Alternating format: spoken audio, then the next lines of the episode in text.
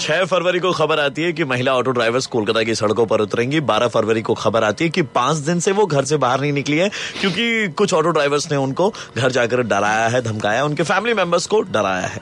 Red पे सवाल ये कि आखिर ये ऑटो ड्राइवर्स इतने इनसिक्योर क्यों है? जो जो प्रॉब्लम क्या है ना जो मेल मेल ड्राइवर जितना है इनका जो एक एटीट्यूड एक ईगो रहता है इनका जो बिहेवियर है वो भी बहुत र्यूड रहता है। जो एक अगर फीमेल ड्राइवर होगा उनका more than more than enough जो होगा बेटर होगा। सर तो एक बात बताऊँ सर किसी का ईगो किसी का एटीट्यूड किसी के एम्प्लॉयमेंट नहीं छीन सकता है মানে মহিলারা অটো নিয়ে বেরোলে কিরম একটা বাজে লাগে না তাই এই ভদ্রলোকরা মানা করেছে आपको तो फोन के अंदर में घुस करके दो लपाड़े मारने चाहिए पहले है ना दादा আমাদের বাড়িতে যখন কোনো মহিলা রান্না করে তখন আমাদের দেখে কিন্তু কিছু লাগে না তাই না এইটা যখন আবার কোনো বেটা ছেলে রান্না করে তখন আমরা বলি কি ব্যাপার বাড়িতে বেটা ছেলে রান্না করে হ্যাঁ তার মানে দাদা বাড়ির মহিলারা শুধু রান্নাঘরে থাকার জন্যই জন্মেছে তাই না রান্না বান্না রান্না বান্না না প্লেন চালাচ্ছে ট্রেন চালাচ্ছে ঠিক আছে কিন্তু অটোটা ঠিক ভালো লাগে না मतलब मेरा ये क्वेश्चन है पहले तो जो ये काम कर रहा है उतरने नहीं दे रहा है। वो सचमुच मेल है तो वो मर्द है तो क्योंकि जो मर्द है, वो हमेशा लड़कियों को सपोर्ट करने में है। ये एक बहुत बड़ा सवाल है हमारे सिस्टम एंड अथॉरिटीज के लिए कि क्या वो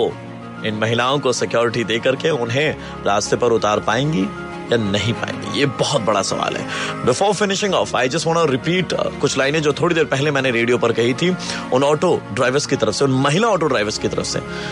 कि किस बात के लिए तुम कहते हो कि हम बराबर हैं? जरा झाँक के देखो, यहाँ सिस्टम ही गुड़गोबर है। मर्दों की इस बस्ती में मैं आज भी अकेली हूँ। हिम्मत को दबाकर मैं घर पर आज बैठी हूँ। सोचा था, मेरे ऐसा करने से बदलाव आएगा। पर किसे था पता कि घर पर खतरों का बादल मंडराएगा? है यही कारण कि कल कोई हिम्मत ना करेगी।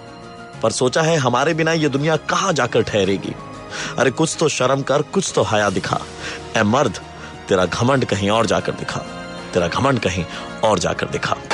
FM 93.5 बजाते रहो 93.5